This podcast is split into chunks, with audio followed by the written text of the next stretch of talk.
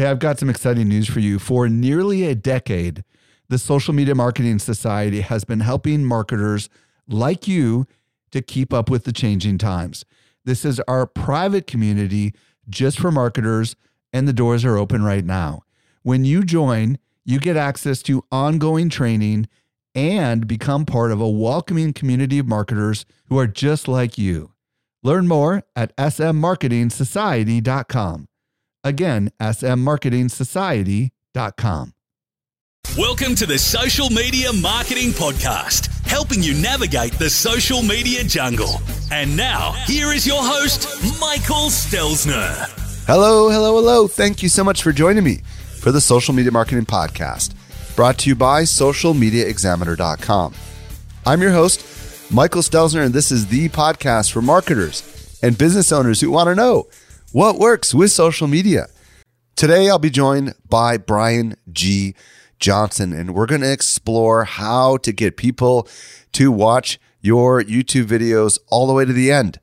We're going to talk a lot about the psychology and a lot about what's at play and why YouTube cares so much about retention time. If you are creating videos on YouTube and you want people to watch them, which we all do, then you're going to want to pay close attention to today's podcast episode. By the way, want to reach me? Tag me on Instagram at Stelzner or email podcast at socialmediaexaminer.com. And if you're new to this podcast, hit that subscribe button so you never miss a future episode. And now for this week's brand new discovery. Helping you stay alive in the social jungle. Here is this week's survival tip. Today I'm joined by Eric Fisher with a brand new discovery. What'd you find, Eric? I found a cool tool for all you iPhone users who are envious of the Google Pixel ability to take better photos at nighttime. It's called Neural Cam. Tell me more. So it's called Neural Cam. It is the night mode camera app for your iPhone. It's going to allow you to take brighter and clearer pictures in the evening with your iPhone. Now, how it does that is it uses AI and computational photography. Huh, what's that? So basically, it's taking a test of what the camera is able to capture, and then it does this whole processing kind of things in the device and is able to then, and they give you examples of how it looks pre, during, and post process on their site. And it's basically magic. Like I don't understand the computational photography. That's what they say it is. But when I see the, you know, before, during, and after processing photos, I'm like, oh yeah, this is magic. So what kind of use scenarios are we talking about? Like outside on your patio at night kind of stuff? Or what are we exactly talking about? Yeah, I mean that's exactly right. And being able to maybe even do like a selfie with some people, but it's dark at night, and you're like, well, if you get into the light, it kind of washes everybody out. You want to kind of have that, you know, uh, high dynamic resolution photography, but at night, and you just don't want to be like, well, we can't take any pictures. It's nighttime. Sorry. So how does it work? So what you do is you'll want to actually take the photo with the app. You'll take it inside. Now you can import photos, that is possible, but I would suggest due to my experimenting with this app, taking photos in the app and then putting the focus lock on and then you go ahead and take the picture. And then it's going to take a little longer. It's going to process the photo almost like back in the day with the Polaroids. You'd wait for them to come out and then you'd shake them and then they would come out. Like it's kind of like that. But then you see the photo come out and it's really clear and it looks really good instead of what you could have taken with your regular camera. So it's not like you have to hold your arm out there while it's processing and you take the shot No. and then afterwards it starts the processing, right? Yeah, no. Once it's caught the picture, once it's captured that photo, it processes in app. You don't have to hold you know your phone out the whole time. How long does it take to process it?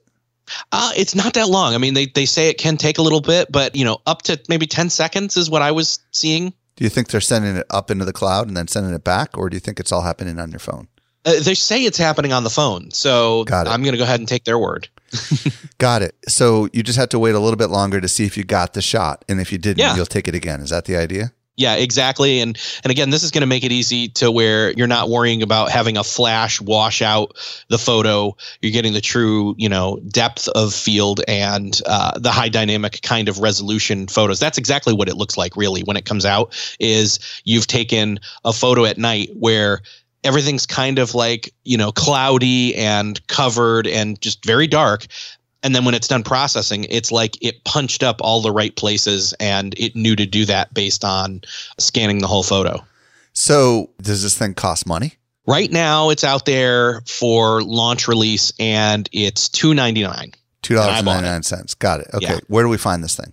This is a great URL. It's at neural.cam. That's neural, N E U R A L dot C A M. Thank you so much, Eric, for that new discovery. You're welcome. I was recently at Social Media Marketing World and I had a chance to connect with some of our best customers. A lot of them listen to our podcast just like you do. Not everyone knows what I'm about to share with you. We do something special here at Social Media Examiner. The best of the best of the guests that you hear on the Social Media Marketing Podcast not only teach at our conference, but they're also part of our secret society called the Social Media Marketing Society. Each month, our top tier guests who have been on my show are invited to train inside our society for an exclusive group of marketers who are just like you. The training is designed to help you go from being a passive consumer of content to a marketer who is in active learning mode. So if you're ready to make real progress with your marketing, you're a perfect fit for the Social Media Marketing Society. Join us by visiting smmarketingsociety.com. We've got a really big sale that is ending very soon, so don't delay. Again, visit smmarketingsociety.com and join today. And now for my interview with Brian G. Johnson. Helping you to simplify your social safari. Here is this week's expert guide. Today, I'm very excited to be joined by Brian G. Johnson. If you don't know who Brian is, he's a YouTube expert who authored two books, Trust Funnel and Tube Ritual. He helps people stake their claim and amplify their message with the power of YouTube. His course is called Tube Rank Ritual. Brian, welcome to the show. Man, it is so good to be here. No, but for real, like, because this we we had to make this happen. yeah, we're going to get to that in a second. So today, Brian and I are going to explore what you need to know to get people to watch your videos. But Brian alluded to a funny little story that we're going to share with you.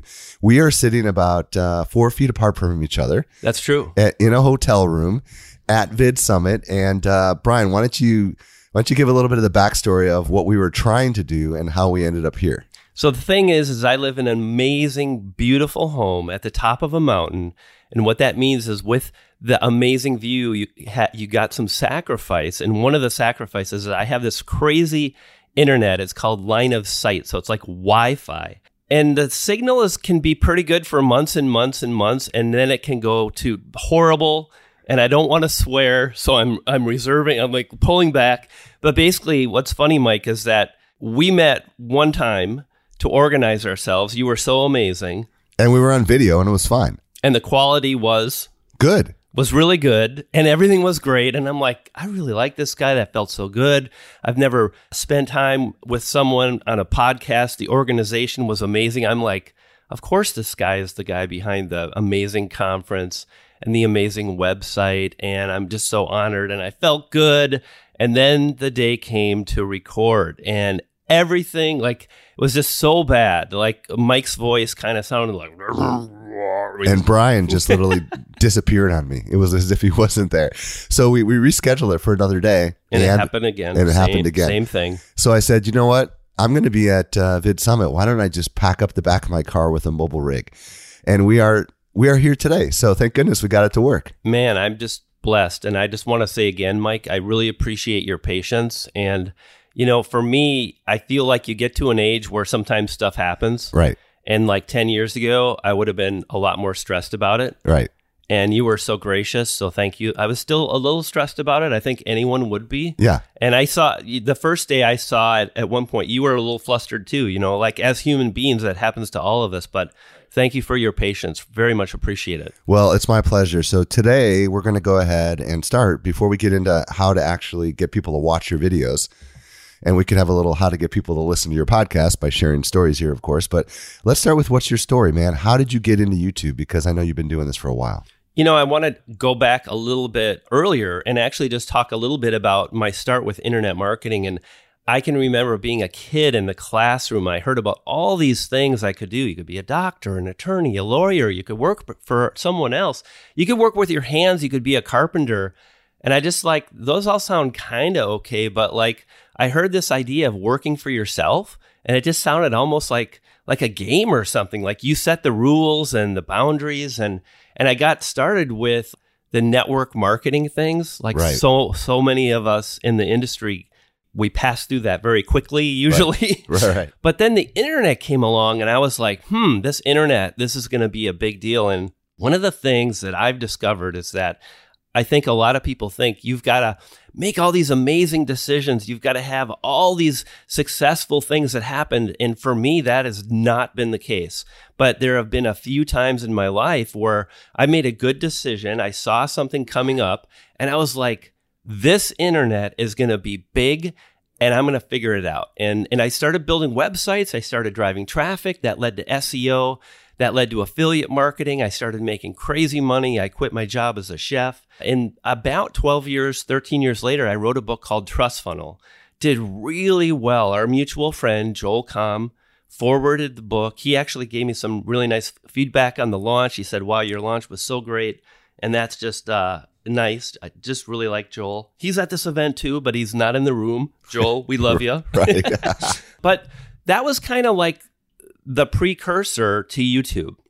And what's interesting is I got done with that period of my life and I spent a long time writing the book, like nine months writing the book. And then I spent nine months launching the book. Of course, the book launch did good. Nobody spends that much time.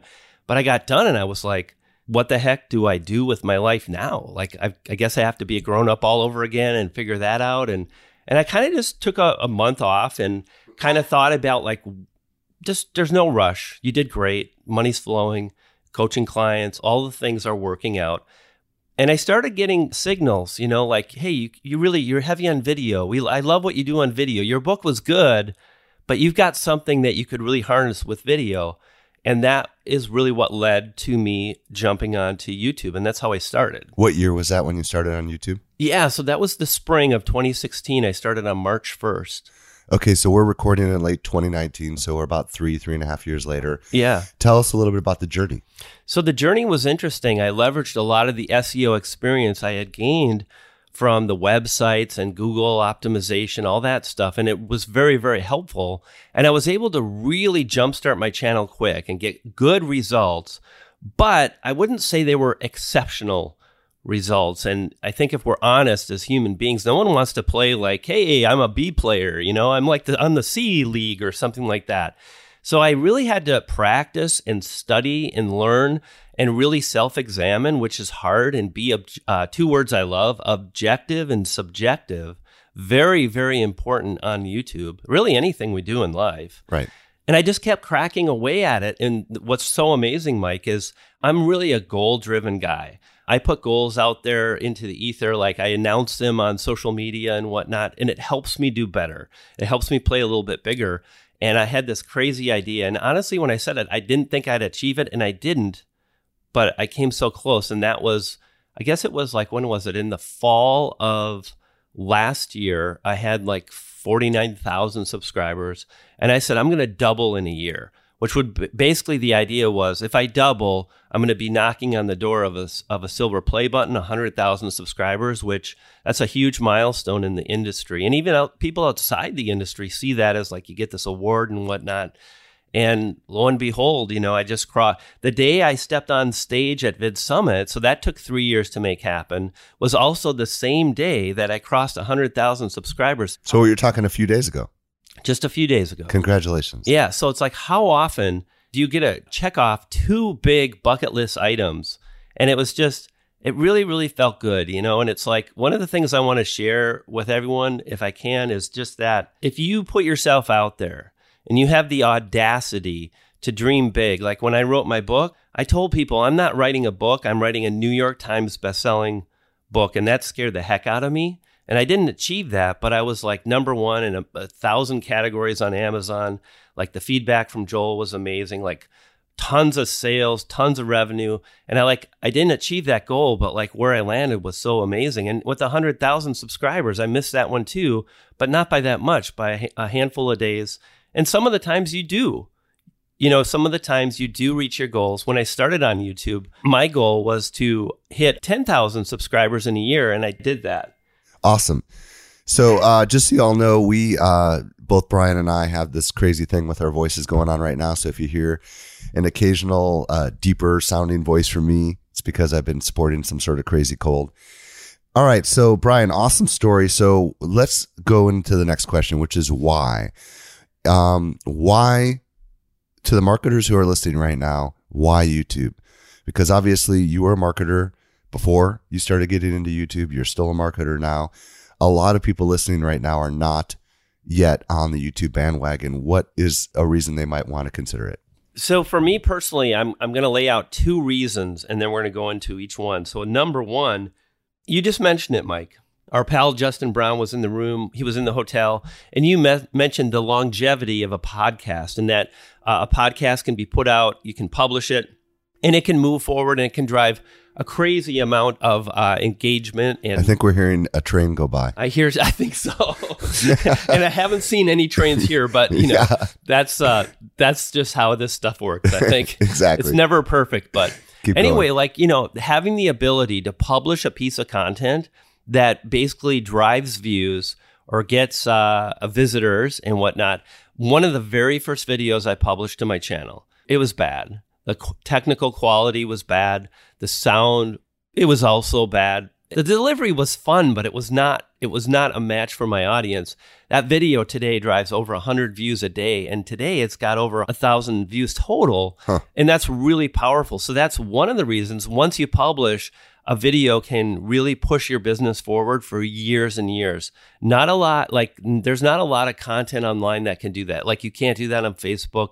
You can't do that on Twitter. You can't do that on Instagram or something It's like true. The shelf life of a Facebook post is, if you're lucky, a day. it's like uh, gone in a in a minute here. So that's really powerful. The other thing that I absolutely love is as a marketer, the easiest way to make a whole lot of money in the world is to find someone that's about to spend their money. Like, uh, for example, I've made uh, tens of thousands, if not hundreds of thousands of dollars targeting Halloween costumes back in the day. It's like if you see someone that's searching for a candy corn witch costume and you built a simple website that's it has a picture of a candy corn witch costume with like a buy link, a lot of people are going to buy. Like they've already gone down that sales funnel. So for me, like being able to see the search terms that people are searching for on YouTube and then targeting those, like I'm thinking of jumping back in the marketing space, launching another channel. And one of the things I'm thinking about is there's a lot of keywords that are very buyer centric. It's like uh, ClickFunnels versus Kajabi. So, like, I'm a Kajabi user. I believe in Kajabi. And I've got a lot of uh, really great ideas on how I could not just connect with the visitor or the viewer, but how, how I could also like build trust and basically offer them some extra stuff, a bonus, increase the conversions and make a whole lot of money. So when you have both of those things working for you, when you have the opportunity to target keyword phrases and then you have an opportunity to like drive views for a, long, long period of time, it's very, very powerful. Excellent. So, what do you see as some of the biggest mistakes? Because you've been doing this YouTube thing for like, what, three plus years when it comes to making their videos on YouTube? So I think at the core, the issue is people really struggle in real time to be objective and also to be subjective. We've already mentioned those. And the problem can be is that, you know, you get very attached uh, on an emotional level and you feel good about the fact that you're moving forward and creating. But at the end of the day, if we're really honest with ourselves, it's not up to us to really value the content we make as we make it. It's our job to do the best we can to have understanding of what the audience wants and then to publish it. And then our analytical data will tell us how the audience enjoys it.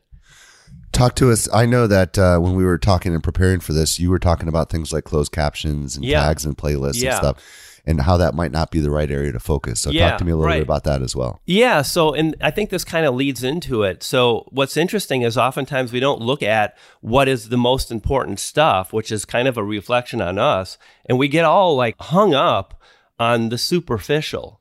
So, for example, I was thinking today, as you progress on YouTube, you can get a URL shortener at 100 subscribers.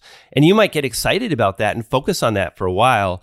And then you achieve that. And another example might be uh, closed captioning and the YouTube tags.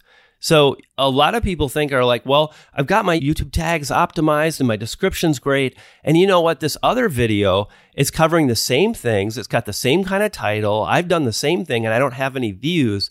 And that's where that thing about, you know, being objective, being subjective, taking yourself out of the equation and focusing on connecting with the viewer because the YouTube tags, they really don't drive the kind of results that so many people think they do.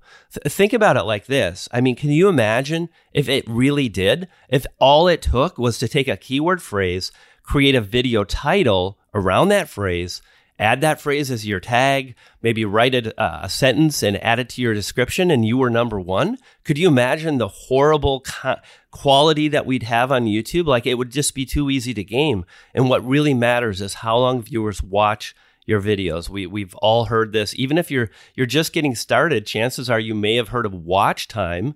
It's such a big part of the YouTube algorithm, and watch time truly measures the value that the audience is getting out of the content. Yeah, and what Brian's talking about here is a really important thing to focus on. YouTube wants people to stay on YouTube in the same way Facebook wants people to stay on Facebook, right? So YouTube talks about this thing called session duration, right? Yep. And we talk about things like video retention, right? So Yep. we want to create videos that get people to watch the video. And Brian, so many times I think people just create videos and they don't even think about the fact that people are going to like, like I mean I I just remember how I was when I started putting up YouTube videos. I was I was just talking and Yeah. you know there was no reason for anyone to stick around. And now there's so much more to it and one of the things that you've been doing really well is figuring out how to tell a story Yeah. right inside of a video. So what I would love you to talk about is like what you've learned over the last couple of months as you've developed this new kind of story method, if you will, inside of your video. Yeah. And maybe we can just break down what it, what's involved. You know? Yeah, awesome. And it's it's interesting because like when I started, I had a lot of creativity. I did some of that story stuff, but I wasn't there. And but as I evolved and as I grew, and especially like in year two, I saw that I was a little too quirky. I was pushing that when I don't need like I'm a quirky guy, dude. Just be yourself. Just get in front of the uh, microphone, get in front of the camera, and so on. And so the second year, I kind of pulled way back.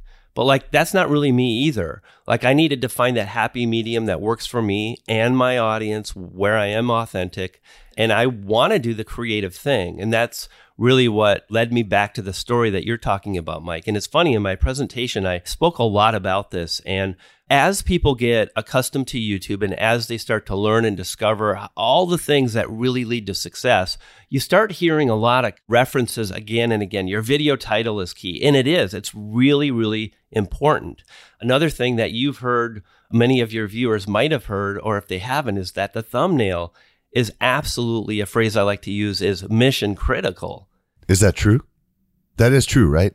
Oh my goodness. Like you've got to have an amazing thumbnail. Tell everybody why. So the reason why is if nobody's clicking, they're not viewing, you can't sell them anything. You can't build a list. And furthermore, you can't get any watch time. Like everything starts from the click. And your thumbnails are, I mean, I've seen some of them. It's just like solid red sometimes with a couple of words on it, right? Yeah, yeah. And What, here- what's the rationale behind that? Yeah, and this is this really starts to lead down the path of the story. So, like I said in my talk, I talked about those two things I mentioned and I added one more, which is the hook. So, uh, in my talk, I was like, here are the most important things. And I'd love to get some audience feedback on what you think is most important. Now, video title. And then I mentioned the thumbnail. And then I mentioned the hook. And here's what I've learned. If you're serious about YouTube, you're going to understand the importance of a video title. And in time, you're going to overcome that bridge. It's really not that hard. But you know what is hard is being compelling. What's hard is telling an amazing story that grabs people and guess what? Keeps them watching.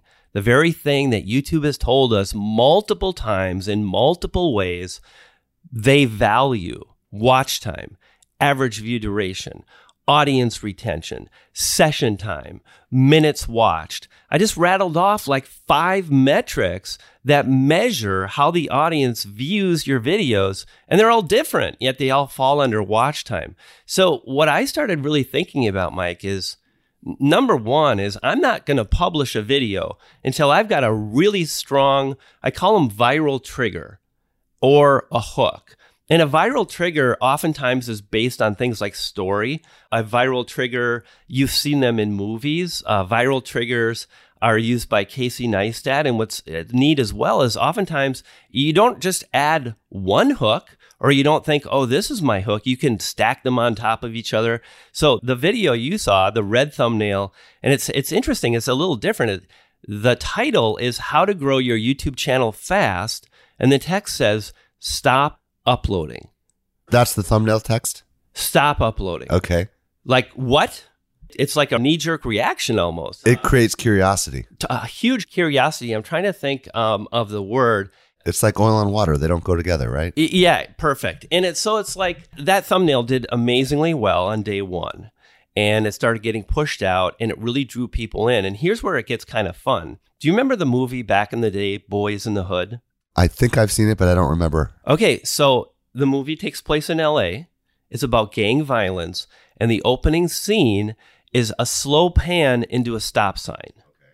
The entire message of the movie you're going to watch wrapped up with no words, maybe I guess one word in text, but there's no vocal or anything, and it really just sets the tone and it makes you feel. So part of a hook for me is I think about this quote from Maya Angelou. And it's so powerful in marketing. And the quote is People won't remember what you said, people won't remember what you did, but people will always remember how you made them feel. So I don't want to really make a video or spend all the time to go through that process. I mean, really, does it does it make sense to do that? If I'm not going to be able to trigger, which is a word on YouTube you hear a lot, trigger a reaction, and that reaction is emotion, I want to make people stop think and feel. And if I can do that, I've got them hooked. Okay, you've talked about a lot of interesting things here. Um, you you mentioned this viral hook thing. You said Casey Neistat does it. You're doing it. Kind of unravel that a little bit. Like, tell us what that is. Like, help people understand that a little. Yeah. So let's go down that rabbit hole. So one of the things that I want to do is I mentioned that these are often seen and we we recognize them in like books and movies and whatnot. So one of the viral triggers is the a classic David and Goliath story, and I'm smiling as I look at Mike right now. We're in person. What's kind of funny, and I didn't realize what happened, but I went through this exact video from Casey Neistat and I broke down like five viral triggers. One of them was David and Goliath. Then uh, three hours later, Casey stepped on the main stage, and guess what video he went over? The same one? The same exact one. And guess what he said? I don't know. David and Goliath. Oh, really? The exact stuff that I had in my slides because it's a classic story we relate to. Everybody relates to having that experience where, you know, you you're in the principal's office and you've done wrong. Right. Or it's your parents and they're scolding you and the authority figure is like powering down on you. And in this case, it was the New York City Police Department against Casey Neistat.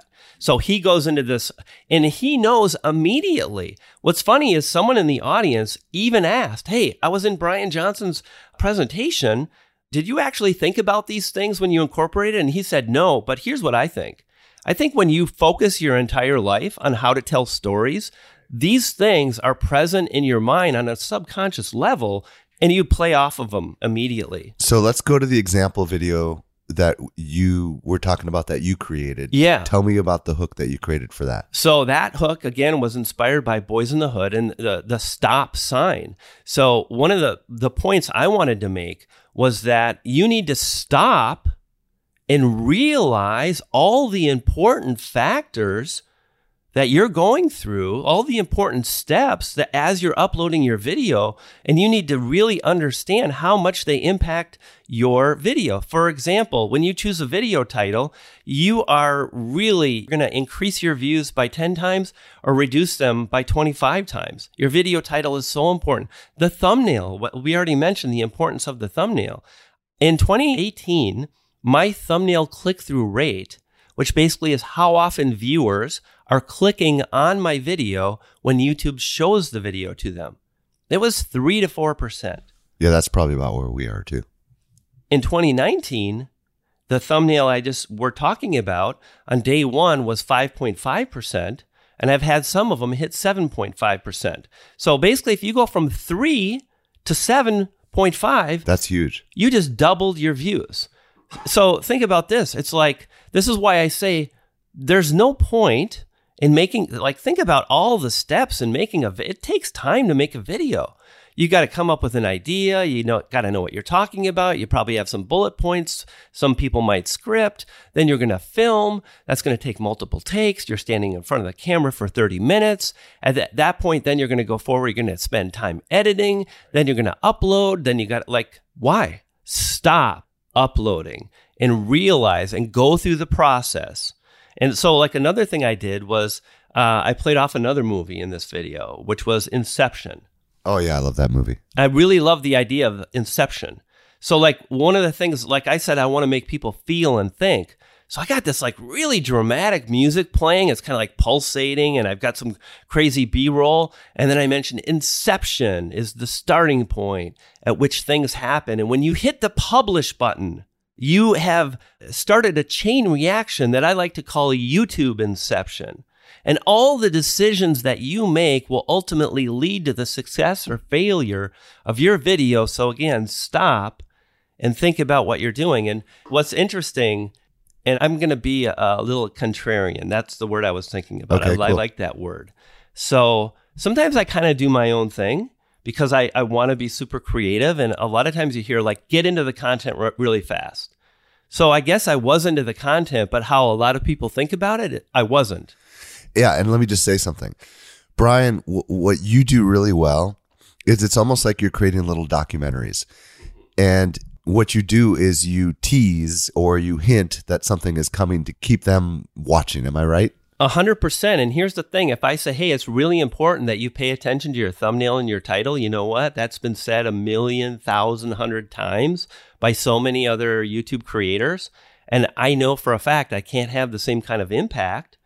I can't make you feel if you if I say something you've already heard many times before, the likelihood of you having that moment where where I pull you in just a little bit more. But when I start talking about Inception and there's like this crazy music playing and I'm kind of like lowering my voice and slowing down and speaking about the power of when you upload the video that grabs you and it, it commands attention.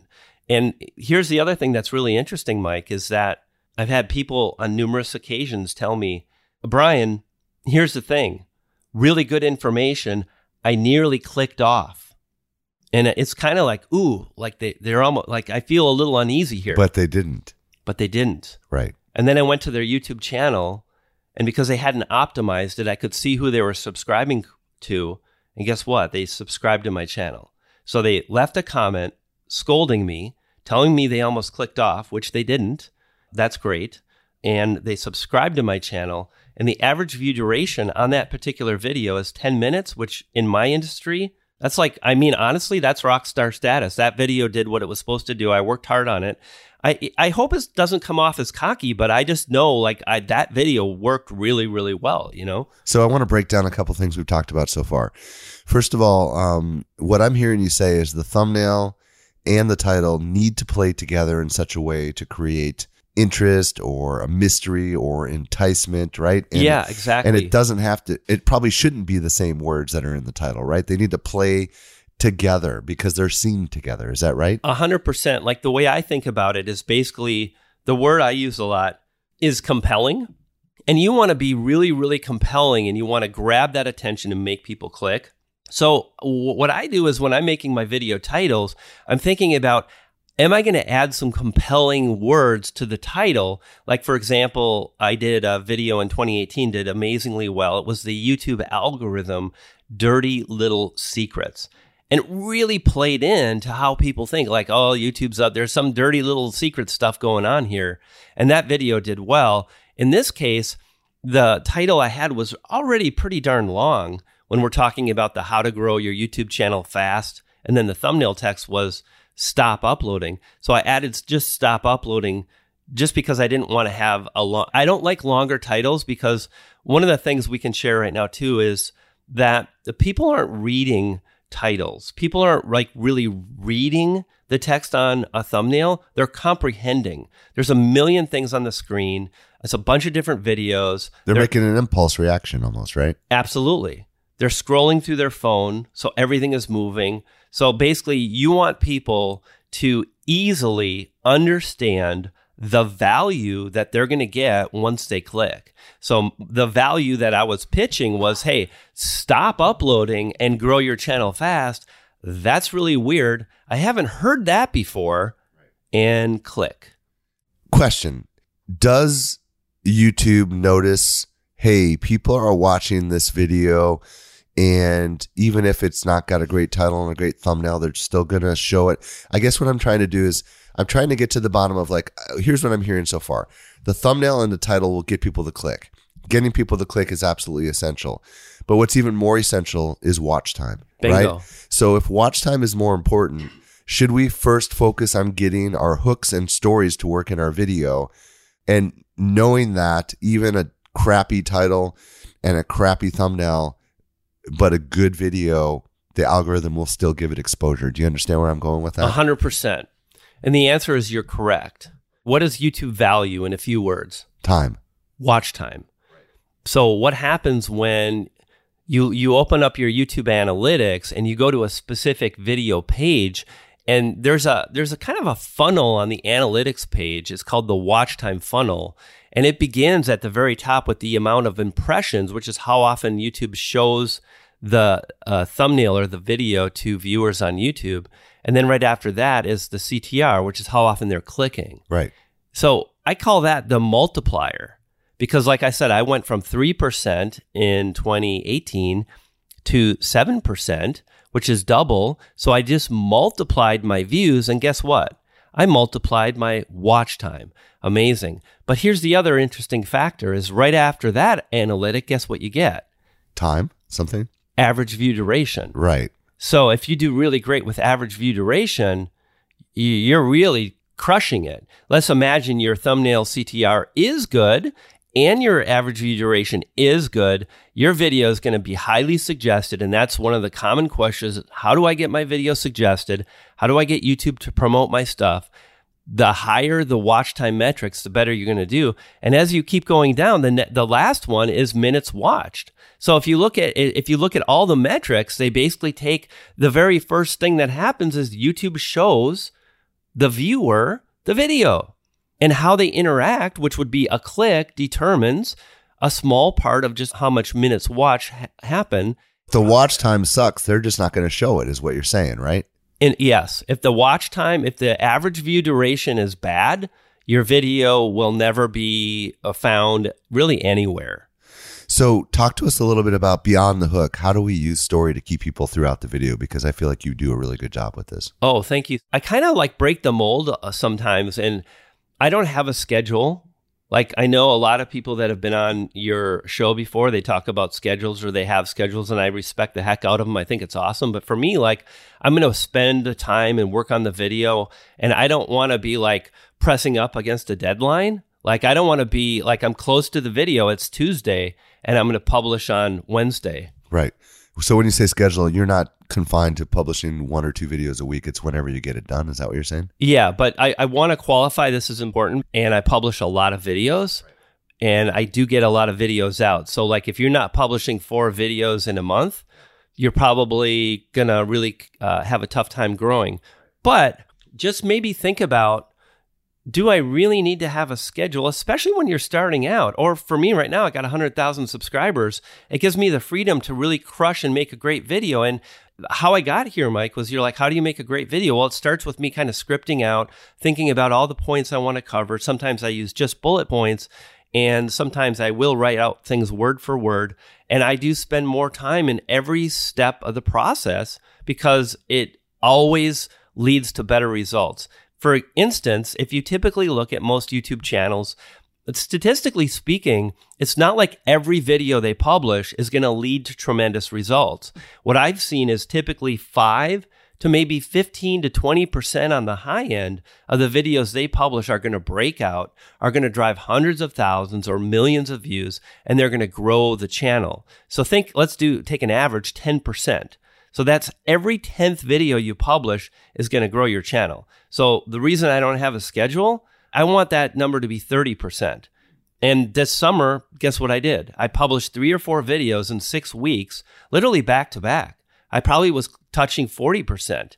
And my subscriber rate, incredible. I basically went last year, I was doing 2,500 subscribers a month. I was doing maybe 150,000 views a month. And this summer, I was doing close to 400,000 views a month. And my, I almost crossed 8,000. So that's my new benchmark. I had uh, 7,900 subscribers in August. So, getting back to this idea of sewing story throughout the video, do you consciously use any techniques to try to? I mean, how long are your videos? Just out of curiosity, ten minutes. They're usually longer, usually between ten and uh, twenty minutes. I don't have a lot of twenty-minute videos, but they're usually, I would say, average is probably like twelve to sixteen minutes. Do you consciously do use techniques to get people to stick around in? Oh, the video? 100%. Talk to me about that. Okay, yeah. So one of the things that I like to do again is it starts with the scripting process. And once the script is done, I'm going to go record. And I can tell you right now, Mike, when you do this, if you're listening to this and you want to grow your channel, it's your job to always be asking yourself, what is the audience doing right now? Are they engaged? When I look at my video, whether it's the script, whether it's on my timeline and I'm editing, because I, I like to do that, I don't think people can nail it like I can. I'm thinking to myself, I got them for 15 seconds and then they're going to leave. So when the video starts, 15 seconds and they're going to leave. What happens in the next 15 seconds? You've got to deliver, you've got to sell, you've got to drive that value. And if it's not there, you know, what's going to happen? So what do I do to make that happen? Well, first of all, it sounds weird, but just tell yourself and ask yourself, is the audience engaged in this video right now? And when you look at the script, you can often see it like, oh, I'm talking about the same thing I spoke about back here. Or when you film, you'll be like, oh, I covered that. Now here's how you solve it. You cut it. It's as simple as that. Just because you're standing in front of the camera and you film doesn't mean you need to add everything in. In fact, one of the techniques I use, Mike, which is crazy, like your viewers are going to be like, really? I want to hear that stuff, Brian. But like sometimes I will literally cut stuff out of a video where I'm clear. It's easy to understand what I'm talking about, but maybe the co- the concept is a little too much. Maybe for the entire audience, I feel like maybe some of the the percentage of the audience is going to drop off here. So I'm going to cut it, which is crazy. And I kind of feel bad. But you know what? At the end of the day, it's like I can't get my message heard if the videos aren't promoted. And then, you know, there's books you can buy and there's courses you can hook up with. And, you know, you can come into my Facebook group and I, I lay down additional strategies and tactics. So, So wait, what I'm hearing you say is that after you've recorded the whole thing, you just watch it and you say, okay, have I said this before? Am I being repetitive? Edit it out. right. Or if it, is this boring? Yeah. Edit it out. Or even maybe am I telling too much too soon? Edit it out, right? Because I'll get it later in the video, right? Absolutely. And and the other thing is too is like sometimes the script is bloated. Like sometimes we just You thought it was good when you wrote it, but when you heard yourself say it, it wasn't the blah, same. blah, just Yeah. blabbering on. Right. And a few times, check this out. Uh, I wonder if you got 100 YouTubers together and you asked them, have you ever scripted out a video, filmed yourself, edited for two hours, and deleted everything and gone back to script? And I have. Wow. Because you didn't like it. It was bloated. Wow. So I went back to the script. I cut out a section. I tightened it up. I went back to the video, filmed the video. And here's the thing it sounds like I'm so glad you asked this. This is really, really important. The only thing that matters is people watch and love your video. It doesn't matter how hard you worked at it. Think about this. You're like, Brian, I, sp- I I worked so hard on my video. The last video took me seven hours, like from filming and editing. Or seven hours might sound insane to some of your viewers. Right. But is it worth it to go nine hours and have 17 times the views? We spent 40 hours editing every episode of The Journey. 40 hours. Cra- to- there you go. that's crazy, right? It's totally crazy. but people loved it, you know? But but think about this. Let me ask you, Mike. Would Yeah. it be a wise business decision? Would you pay the extra money Yeah. to spend maybe 47 hours Maybe. if your views tripled? Yes. Okay, so let's think about that because that's what that's what we're talking about. So many people are caught up in the moment and they're working so hard and it's not working. But if nobody watches and if YouTube doesn't recommend your video, so some and here's the other thing. Sometimes I've got a really really great idea and I know it has the power and the, there's the possibility for greatness. I don't want to screw it up. It's just like writing a book. It's it's like writing a book. Think about how often, how many versions, how many drafts, how you edit it, how you take out all those boring sections, how you hire another editor to look Right. at it and another editor to look at it. Well, uh, Brian, this has been an absolutely fascinating interview. I want you to tell people where they can go check out your channel and watch your videos because you're doing an amazing job. And then also tell them where they can discover more about you if they want to reach out to you. Uh, thanks, Mike. Again, it's been a pleasure. You can find me at Brian G. Johnson TV on YouTube. The website is briangjohnson.tv. And uh, our pal Joel, I think he, he says, like, I'm pretty easy to find. Like, where where can they find you? Like, if you're a marketer, right? Like, Yeah. ooh, I'm hiding. Just Google Brian G. Johnson and Yeah. Brian G. Johnson everywhere. Plenty of stuff will come up. So Thank you so much for sharing all your wisdom and insight with us. uh, it was awesome. By the way, if you want the show notes for today's episode, socialmediaexaminer.com slash 379. Are you new to this podcast? Hit the subscribe button so you never miss a future episode. This brings us to the end of yet another episode of the Social Media Marketing Podcast. I'm your host, Michael Stelzner. I'll be back with you next week. I hope you make the absolute best out of your day. And may social media continue to change your world. The Social Media Marketing Podcast is a production of Social Media Examiner. Hey, just a quick reminder join the Social Media Marketing Society today and level up your marketing for your company or your clients. Visit smmarketingsociety.com to find out more.